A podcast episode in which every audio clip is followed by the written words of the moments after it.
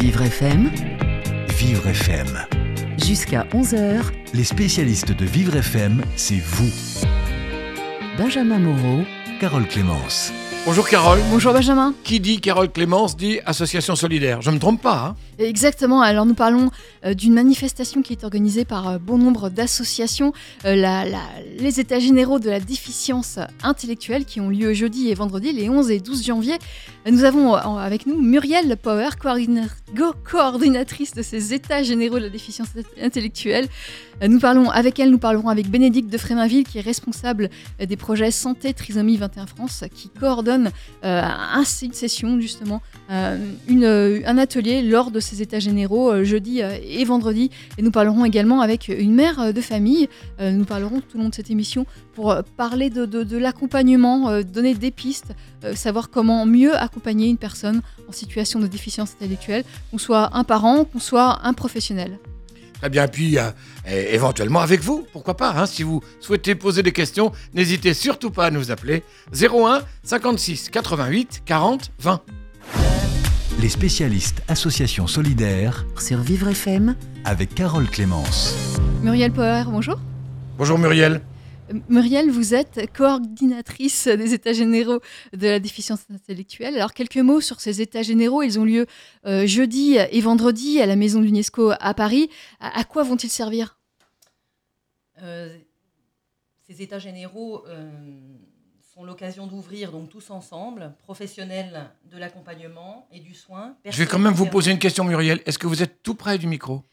Muriel est tout près du micro. Ah oui, d'accord. Je- Très bien. Très bien. Bon, on va on, on va faire mieux là. On vous entend cela dit. Poursuivez Muriel. Oui, donc ces états généraux sont l'occasion d'ouvrir tous ensemble, professionnels de l'accompagnement et du soin, personnes concernées, familles, élus, chercheurs, institutionnels. Comme l'a dit Carole, de nouvelles perspectives fondées sur les enseignements de l'expertise collective de l'INSERM, déficience intellectuelle, qui est paru donc en mars 2016, et euh, de trouver donc tous ensemble les modalités de mise en œuvre en territoire de ces recommandations d'action. Alors, Muriel, je vais vous demander de, de changer euh, de place puisque le- le- on vous entend très très mal. Voilà, on se- non, Alors- vous entendez beaucoup mieux. Rassurez-vous, c'est simplement un effet. Voilà, il faut changer de place comme ça, tout sera parfaitement. Vous n'aurez pas le torticolis en sortant de l'émission, vous n'aurez pas besoin de vous retourner, et tout sera impeccable. Euh, Sachant que ces États généraux s'adressent aux professionnels, euh, vous êtes vous-même une professionnelle. Alors, euh, je, suis une professionnelle. Disons que j'ai un, parcours, euh, un parcours singulier. Euh, je suis pharmacien de formation. J'ai été administratrice de l'UNAPI. J'ai représenté l'UNAPI au sein du Conseil national de l'Alliance Maladies Rares et du collectif interassociatif sur la santé. Et je suis aujourd'hui donc chargée de projet pour une filière de santé qui s'appelle Déficience, une filière qui est dédiée aux maladies rares du développement cérébral et à la déficience intellectuelle. Alors, lorsqu'on parle de filière de santé, c'est quoi? C'est une association? C'est une fédération? C'est un réseau? Alors, ça fait partie des, des dispositifs euh, récents euh, qui ont été mis en œuvre dans le cadre du plan national maladies rares 2.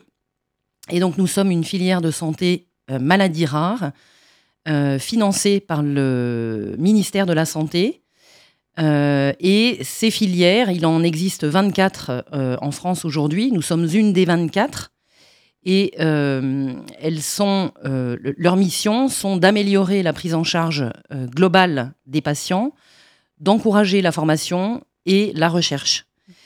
Notre filière est, particulière dans le sens où elle réunit exclusivement des professionnels du soin, des professionnels hospitaliers, euh, mais euh, les personnes qui relèvent de notre filière euh, sont accueillis euh, en très grande majorité dans des lieux de vie qui dépendent du secteur médico-social. Et donc, on est une des filières qui est très mobilisée sur l'articulation entre le sanitaire et le médico-social, qui fait si souvent défaut euh, dans la fluidité du parcours de vie des personnes. Est-ce que vous pouvez nous donner un exemple justement euh, de, de, de situation où, où ça a fait défaut? Ben, les- des, des exemples, il en existe euh, absolument tous les jours. Euh, les, les personnes déficientes intellectuelles sont accueillies par les professionnels du soin euh, pour justement soit des, des, problèmes de soins, enfin d'accès aux soins, d'évaluation, d'orientation, euh, et euh, émettent des recommandations. Si ces recommandations ne peuvent pas être mises en œuvre pour X raisons, alors euh, ce, défaut d'articulation justement entre le sanitaire et le médico-social est préjudiciable pour la personne. On se retrouve avec des personnes en situation euh, de handicap, euh, plus particulièrement euh, des personnes en situation de déficience intellectuelle, qui sont mal prises en charge. Et, votre objectif avec ces états généraux, c'est peut-être de, mieux prendre en charge, de mieux accompagner. Mais comment peut-on mieux accompagner? Alors, ma- mal, mal prise en charge, il faut, il faut nuancer. elles sont. D'abord, le terme prise en charge relève principalement du secteur sanitaire. On sait que les personnes elles-mêmes n'aiment pas ce terme. C'est condescendant, c'est ça? Bah, dans prise en charge, vous avez charge, et euh, c'est vrai que ces personnes acceptent mal d'être une charge pour la société. Et euh, on s'attache à, à parler plus volontiers, oui, de- d'accompagnement des personnes. Euh, et donc, ces états généraux, oui, sont là pour donner des pistes sur la base de l'expertise collective pour améliorer les stratégies de soins et d'accompagnement de ces personnes. Mhm. Et il faut qu'on arrive euh, tous ensemble, quand je dis tous ensemble, c'est c'est vraiment professionnels du soin, professionnels de l'accompagnement, famille, élus, enfin les personnes que j'ai citées au départ, à prendre conscience que la déficience intellectuelle n'est pas quelque chose de figé pour la vie. Euh, la déficience intellectuelle est accessible au progrès de la science et que euh, tous ensemble, on peut euh, retrousser nos manches pour faire en sorte que euh, ces personnes, oui, soient mieux accompagnées, mieux soignées, euh, en lien avec l'avancée des connaissances. Et, et l'avancée des connaissances, qu'est-ce qu'elle nous apprend Qu'est-ce qu'elle nous aide justement à, à- à faire mieux? Euh, L'avancée des connaissances, donc euh, c'est le, le- le- le socle pour nous, enfin le socle de, de réflexion et de et, et de et ce qui a motivé ces états généraux justement, euh, c'est l'expertise collective euh, intellectuelle de l'Inserm. Euh, c'est un travail euh, qui a été considéré comme exemplaire parce que multidisciplinaire. L'idée, c'était de sortir la déficience intellectuelle du, médical ou du biomédical pour justement, avec l'aide de psychologues, d'orthopédagogues, de, tout un tas de professionnels, euh, considérer la déficience intellectuelle dans, son ensemble, sous toutes ses facettes, euh, pour euh, bah, justement proposer donc, des voies d'amélioration qui,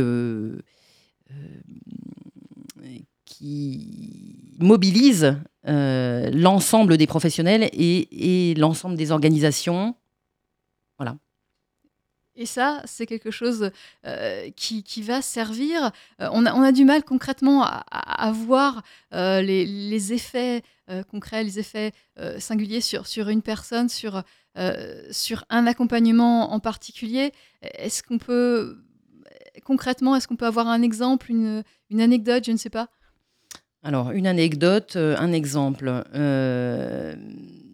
Bah, typiquement, à, à des périodes clés de la vie, par exemple l'entrée en CP, euh, l'entrée en, secteur adulte ou euh, ac- accéder à l'emploi, euh, aujourd'hui, euh, on considère que les personnes ne sont pas suffisamment évaluées à la, fois dans leur capacité et à la fois dans leur euh, fragilité pour euh, mieux cerner ce qu'elles pourraient faire, ce qu'elles ont envie de faire évidemment, mais ce qu'elles ce qu'elles pourraient faire. Et ça, ça n'est euh, en pratique aujourd'hui jamais fait euh, parce que ces évaluations euh, ne sont pas accessibles.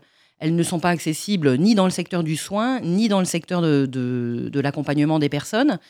Et donc, on, fait ça un peu euh, au doigt mouillé, c'est-à-dire que, bien évidemment, que les personnes ont elles-mêmes des envies, que les, les professionnels ont elles-mêmes un avis, mais que euh, rien ne peut euh, véritablement objectiver euh, tel choix plutôt que tel autre. Et, et il est temps, je pense, en 2018, euh, d'avancer sur ce volet-là de la de l'accompagnement des personnes. Ça veut dire aussi favoriser le dialogue entre les uns et les autres, par exemple? Complètement. Euh, puisque cette période de- d'évaluation est, est- est propice à ce que euh, tous les regards convergent euh, autour à la fois du besoin de la personne et euh, de son projet de vie. Euh, On continue à parler de ces états généraux, on continue à parler de tout ce qui est mis en place euh, pour accompagner les personnes en situation de déficience intellectuelle. On continue à en parler, euh, Benjamin, juste après. Après, mon action, solidaire. solidaire. Mais vous êtes bien informé, Carole, vous avez raison. Mon action solidaire, ce sont des projets, des initiatives qui visent à améliorer le quotidien des personnes handicapées et qui sont récompensées par le CIRP. Voici mon action solidaire du jour.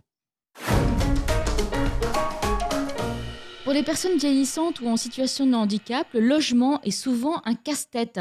À partir de ce constat, la foncière euh, Famille Solidaire innove et développe des projets d'habitat pour des publics vulnérables. Bonjour Jean Ruche. Bonjour. Alors vous êtes le dirigeant de Famille Solidaire. Quelles sont les activités de cette foncière? Alors Famille Solidaire a, a deux activités principales. La première, c'est de collecter de l'épargne solidaire auprès de, de particuliers en contrepartie de réduction fiscale. Et la seconde euh, est d'utiliser ces fonds pour créer de l'habitat partagé et accompagné à destination de personnes handicapées et ou de personnes euh, âgées. Alors la foncière a souhaité construire des logements adaptés à destination euh, de personnes handicapées cérébrolésées ou âgées. Comment ces logements vont-ils s'organiser? Alors, chaque projet de logement que la foncière conduit est construit avec les acteurs locaux de l'accompagnement. Souvent, c'est à l'initiative soit d'aidants familiaux, soit d'établissements médico-sociaux qui cherchent à trouver des solutions pour leur public, que ce soit des personnes âgées ou des personnes handicapées. Et en fonction de leurs besoins, en fonction de, ce qu'ils ressentent, de, de l'attente de leur propre euh, public, on va construire des projets soit de colocation, soit d'appartements regroupés, soit d'appartements disséminés dans un immeuble en autopromotion, par exemple, euh, pour permettre, euh, je dirais, aux personnes qui sont logées, donc aux, futurs locataires, euh, de trouver une inclusion la plus large possible, c'est-à-dire de vivre au milieu de tout le monde, dans des logements de qualité, adaptés à leurs difficultés, adaptés à, à leur perte d'orientation dans le temps et dans l'espace, par exemple, ou, ou aux besoins spécifiques de personnes qui sont en situation de mobilité réduite. Euh, donc on va essayer de construire vraiment des projets sur mesure. On, ne fait pas de, euh, modélisation de projets euh, type, puisque chaque territoire est véritablement différent et a des attentes très différentes. C'est-à-dire qu'à chaque personne, en fait, va pratiquement se faire un projet. Tout à fait. On a, par exemple un projet à côté de Mulhouse, donc dans le Haut-Rhin, euh, à destination de personnes handicapées vieillissantes. Ça va être deux appartements de type de pièces, entièrement domotisés, équipés pour euh, faire de la détection de chute pour euh, des personnes âgées. Mais l'appartement va être à destination de personnes handicapées vieillissantes. On va avoir d'autres projets dans le nord de l'Alsace qui sont à destination de personnes âgées qui veulent rester dans leur village, ne pas partir à 35 km de leur lieu d'habitation. Euh, c'est déjà une, certaine rupture pour une personne âgée de devoir quitter son logement à cause de l'inadaptation, de l'inconfort et de la solitude.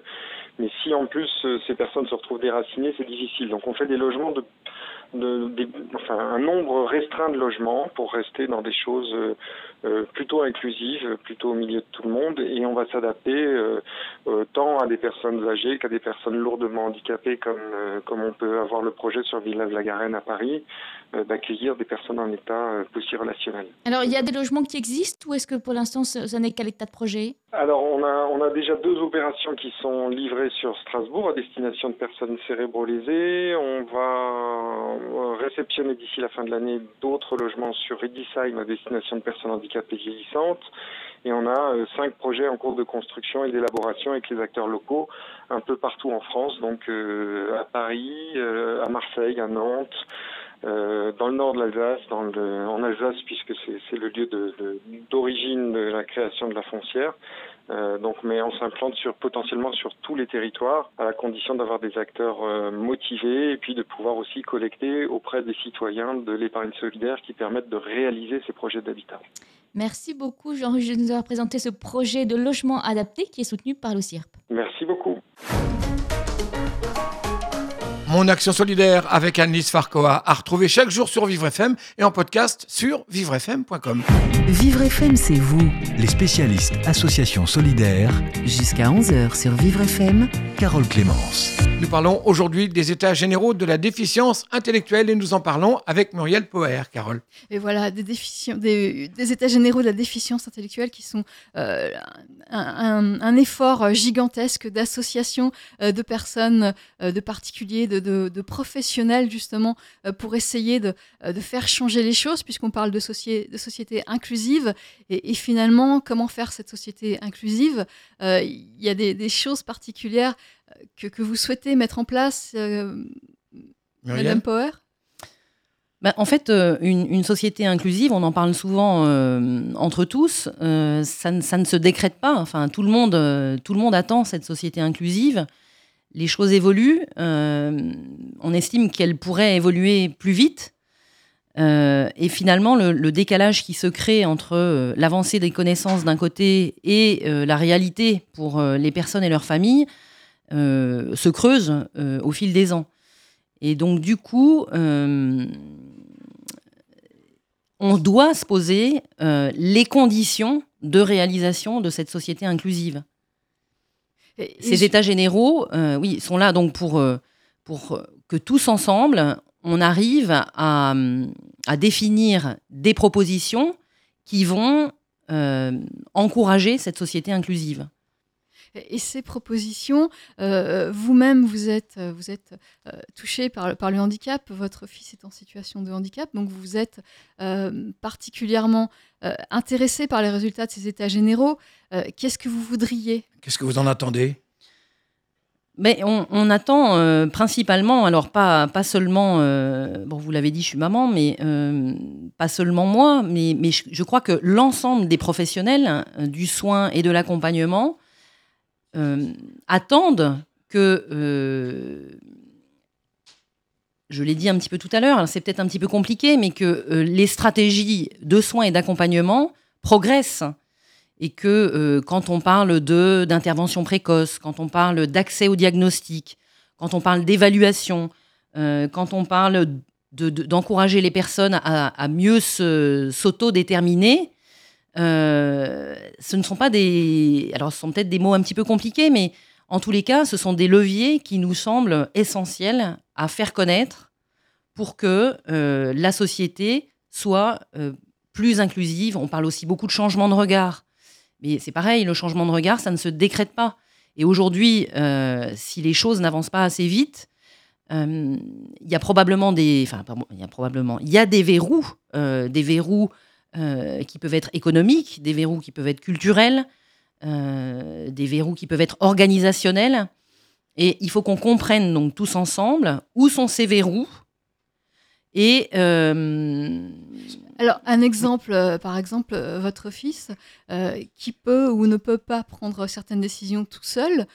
Certaines personnes vont limiter sa, sa, part de prise de décision, c'est ça, par euh, vont l'empêcher de... Justement, parce que y a, euh, les choses ne sont pas assez bien organisées, on ne parle pas assez ensemble, on n'est pas... C'est ça? Oui. Euh, l'enjeu, enfin pour moi, l'enjeu principal de ces états généraux, euh, c'est la dimension collective euh, qui, est, qui a été souhaitée dès le départ. C'est-à-dire que ce ne soit pas l'événement ni du sanitaire, ni du médico-social, ni des associations, ce soit bien l'événement de tous. Et euh, on voit bien qu'aujourd'hui, euh, euh, au quotidien, euh, le dialogue de l'ensemble de ces entités euh, est compliqué. Et, est compliqué parce qu'il euh, y a peu d'espace, finalement, pour que les professionnels du soin, les professionnels du médico-social, les familles puissent dialoguer, échanger autour des, des, besoins et des envies euh, des personnes. Mmh. Alors nous avons en ligne Bénédicte de Fréminville, responsable des projets Santé Trisomie 21 France, euh, pour ces états généraux de la déficience intellectuelle. Euh, Bénédicte de Fréminville, euh, vous allez organiser une session particulière. Euh, bonjour Bonjour Bénédicte. tout d'abord. Oui, bonjour, bonjour à vous. Alors vous êtes généticienne, vous êtes professionnelle, vous allez coordonner la session Prendre sa vie en main, donc sur l'autonomie des personnes déficientes intellectuelles. vous allez discuter de tous les outils qui peuvent être mis, euh, en place pour cette autonomie. Euh, Est-ce qu'on peut justement euh, donner des exemples de ce que vous allez mettre en place, de ce que vous souhaitez mettre en place lors de ces sessions, lors de ces sessions le 11 et le 12 janvier? Oui, alors en fait, dans, dans, cette section, dans cette session qui est intitulée Prendre sa vie en main, comment est-ce possible J'ai essayé de rassembler des, acteurs de terrain qui soit expérimentent des nouvelles formes d'accompagnement, ou les ont vraiment mis en place. Alors je pense à l'expérimentation euh, APV de Nexem, euh, qui est mis en place sur plusieurs territoires, et puis en Rhône-Alpes, euh, une nouvelle forme d'accompagnement qui s'appelle Prisme et qui en fait vise à vraiment donner le pouvoir d'agir aux personnes, aux familles et pour réaliser le projet de vie des personnes. Et puis il y a d'autres acteurs qui par euh, soit euh, des recherches, notamment sur la vie affective et sexuelle, euh, ont utilisé des nouveaux outils pour permettre aux personnes d'exprimer ce qu'ils souhaitent pour leur projet de vie et pour leur formation en matière notamment de vie affective et sexuelle. Donc le, projet de recherche vie affective et sexuelle, il m'intéressait particulièrement euh, par la mise en place euh, du travail qui a été fait avec les personnes autour d'outils de, communication. Euh, et il part vraiment du choix des personnes, de leur expertise propre. C'est-à-dire que des parents qui ont un, enfant en situation de handicap, de déficience intellectuelle, ces parents rencontrent des difficultés, bien sûr, lors de la vie sexuelle de, leur enfant. qu'est-ce qu'on peut, qu'est-ce peut en dire?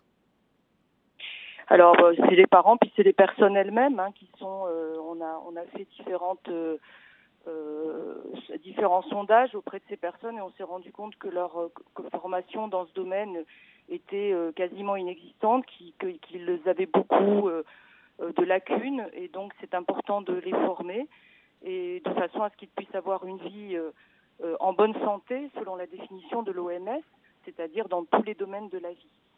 Euh, par ailleurs, euh, dans, cette session, euh, je, je, souhaitais aussi donner la parole aux personnes elles-mêmes et c'est pour ça que la scène Rajaoui sera présent et parlera au nom de l'association Nous aussi.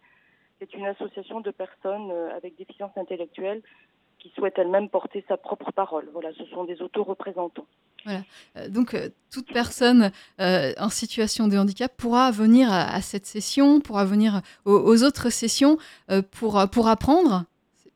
C'est l'objectif? Oui, alors c'est un peu plus compliqué parce qu'on va pas, on va essayer de parler de façon simple. vous savez qu'on utilise de plus en plus le facile à lire et à comprendre, et c'est, ça fait partie d'ailleurs des propositions que nous faisons avec nous aussi. Euh, pour la fin de ces états, enfin, que nous aimerions faire pour la fin de ces états généraux, c'est-à-dire que de plus en plus, euh, systématiquement, on traduise en facile à lire et à comprendre, ou on écrive directement en facile à lire et à comprendre euh, pour s'adresser au plus grand nombre de personnes dans la population actuelle. donc là, la session, on a demandé aux gens de parler de façon simple, mais je ne sais pas si on sera vraiment sur du facile à lire et à comprendre. Donc bien sûr, les personnes peuvent venir, mais euh, je, reconnais qu'on ne sera peut-être pas toujours accessible.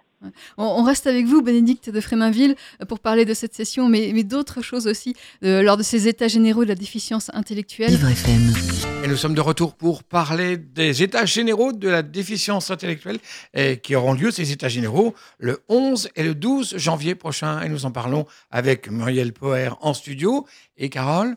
Et, avec Bénédicte de Fréminville qui est au téléphone. J'avais oublié son prénom pour tout vous dire. Je ne l'avais pas marqué. Euh, Ça, c'est une erreur. Docteur qui est généticienne et qui est toujours en ligne. Euh, Bénédicte, vous nous parlez de, cette session que vous organisez.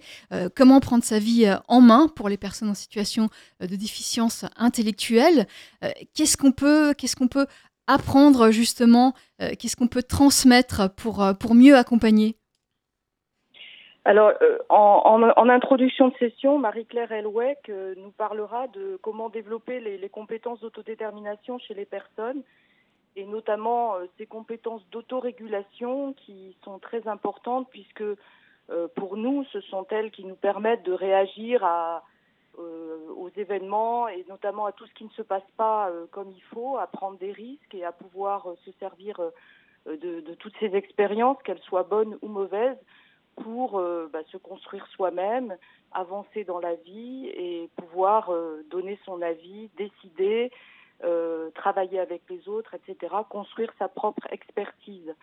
Voilà, et je crois que ce terme, il est très important parce que on a besoin d'expertise des personnes en situation de handicap pour les aider, pour les accompagner et sans, sans les aider à formuler euh, leurs avis et à dire ce qu'elles pensent et ce qu'elles souhaitent, on, ne peut pas avancer, on ne peut pas faire à la place des gens.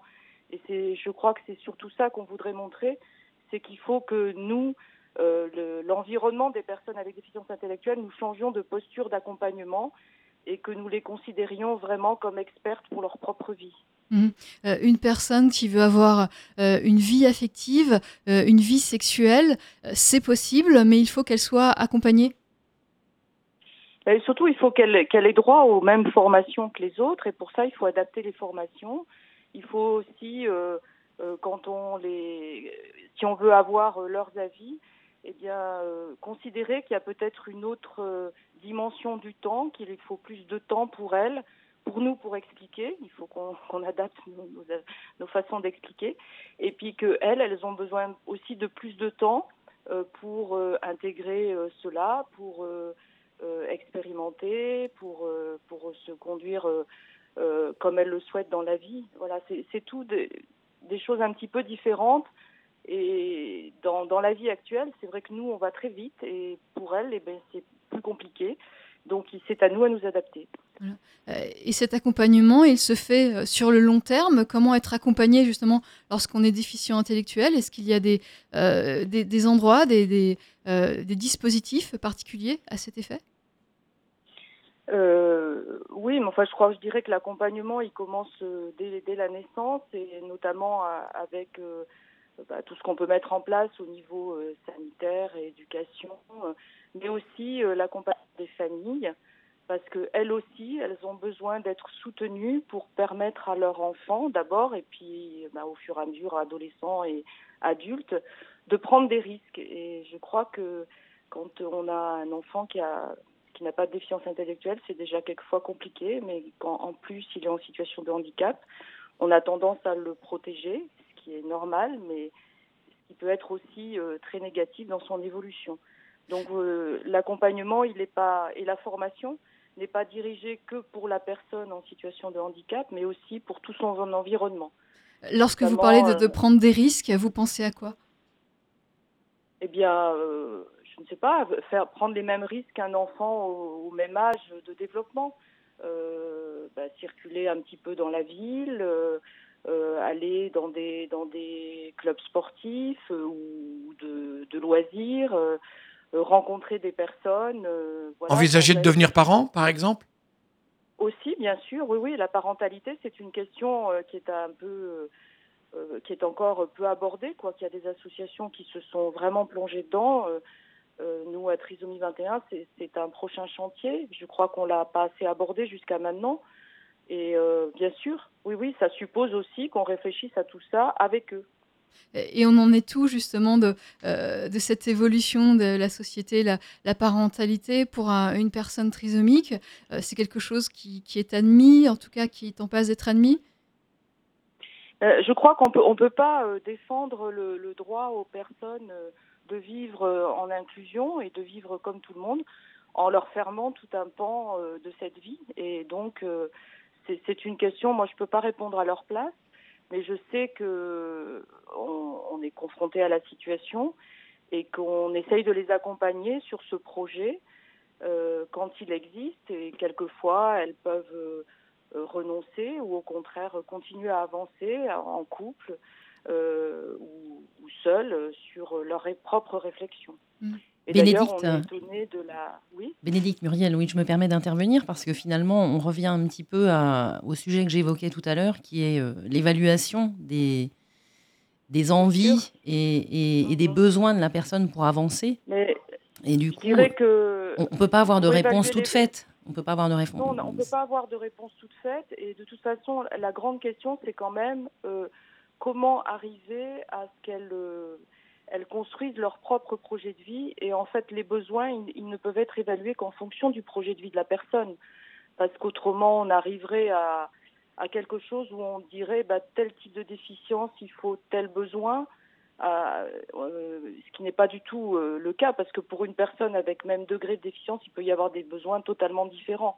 Donc bien sûr qu'il faut évaluer les capacités des personnes, mais aussi il faut qu'on construise des outils pour que les personnes puissent vraiment construire leur propre projet de vie et euh, pouvoir l'exprimer. Voilà. Et, la, et, la, question de, de l'évaluation aussi de, de l'environnement de la personne, c'est-à-dire vous pouvez avoir des personnes qui peuvent être euh, euh, considérées comme très déficientes, mais qui peuvent avoir un, un environnement très soutenant. et tout ça compte énormément dans la façon d'avancer et la façon de se projeter par rapport à son propre projet de vie on dit bien que c'est à l'environnement de s'adapter et c'est vrai que malheureusement selon les régions il y a des environnements qui sont beaucoup moins porteurs que d'autres et qui, qui s'adaptent moins euh, et c'est ça qu'il faut faire évoluer aussi. Les régions, enfin tu parles de régions, moi je, je parle je parlerai même de, oui voilà de, de, de lieux de proximité. C'est vrai qu'il y a de grandes disparités euh, de territoires. Euh, par rapport euh, à, Paris, j'imagine que Paris est bien loti. Euh, dans les régions plus rurales, c'est plus difficile? Pas forcément, justement. je, te laisse répondre, Bénédicte. Non, mais enfin, j'allais dire la même chose. Hein. Pas forcément. Je crois que chaque situation est différente et que à, quelques centaines de mètres, on peut être dans des situations radicalement opposées. Et, alors, quels conseils donner aux parents, aux proches, justement? Euh, pour, mieux, pour mieux être accompagné Je pense qu'il faut. Euh, déjà, c'est euh, un état d'esprit, c'est-à-dire ne pas, ne pas se mettre des barrières quand on considère l'avenir ou le devenir de son enfant, ou de son fils ou de sa fille. Il, faut, il faut vraiment considérer que c'est lui qui va nous montrer ce qu'il peut devenir et vraiment être attentif à ses, envies, euh, euh, ses projets, et l'aider par contre à, à, planifier ça avec des objectifs euh, réalisables.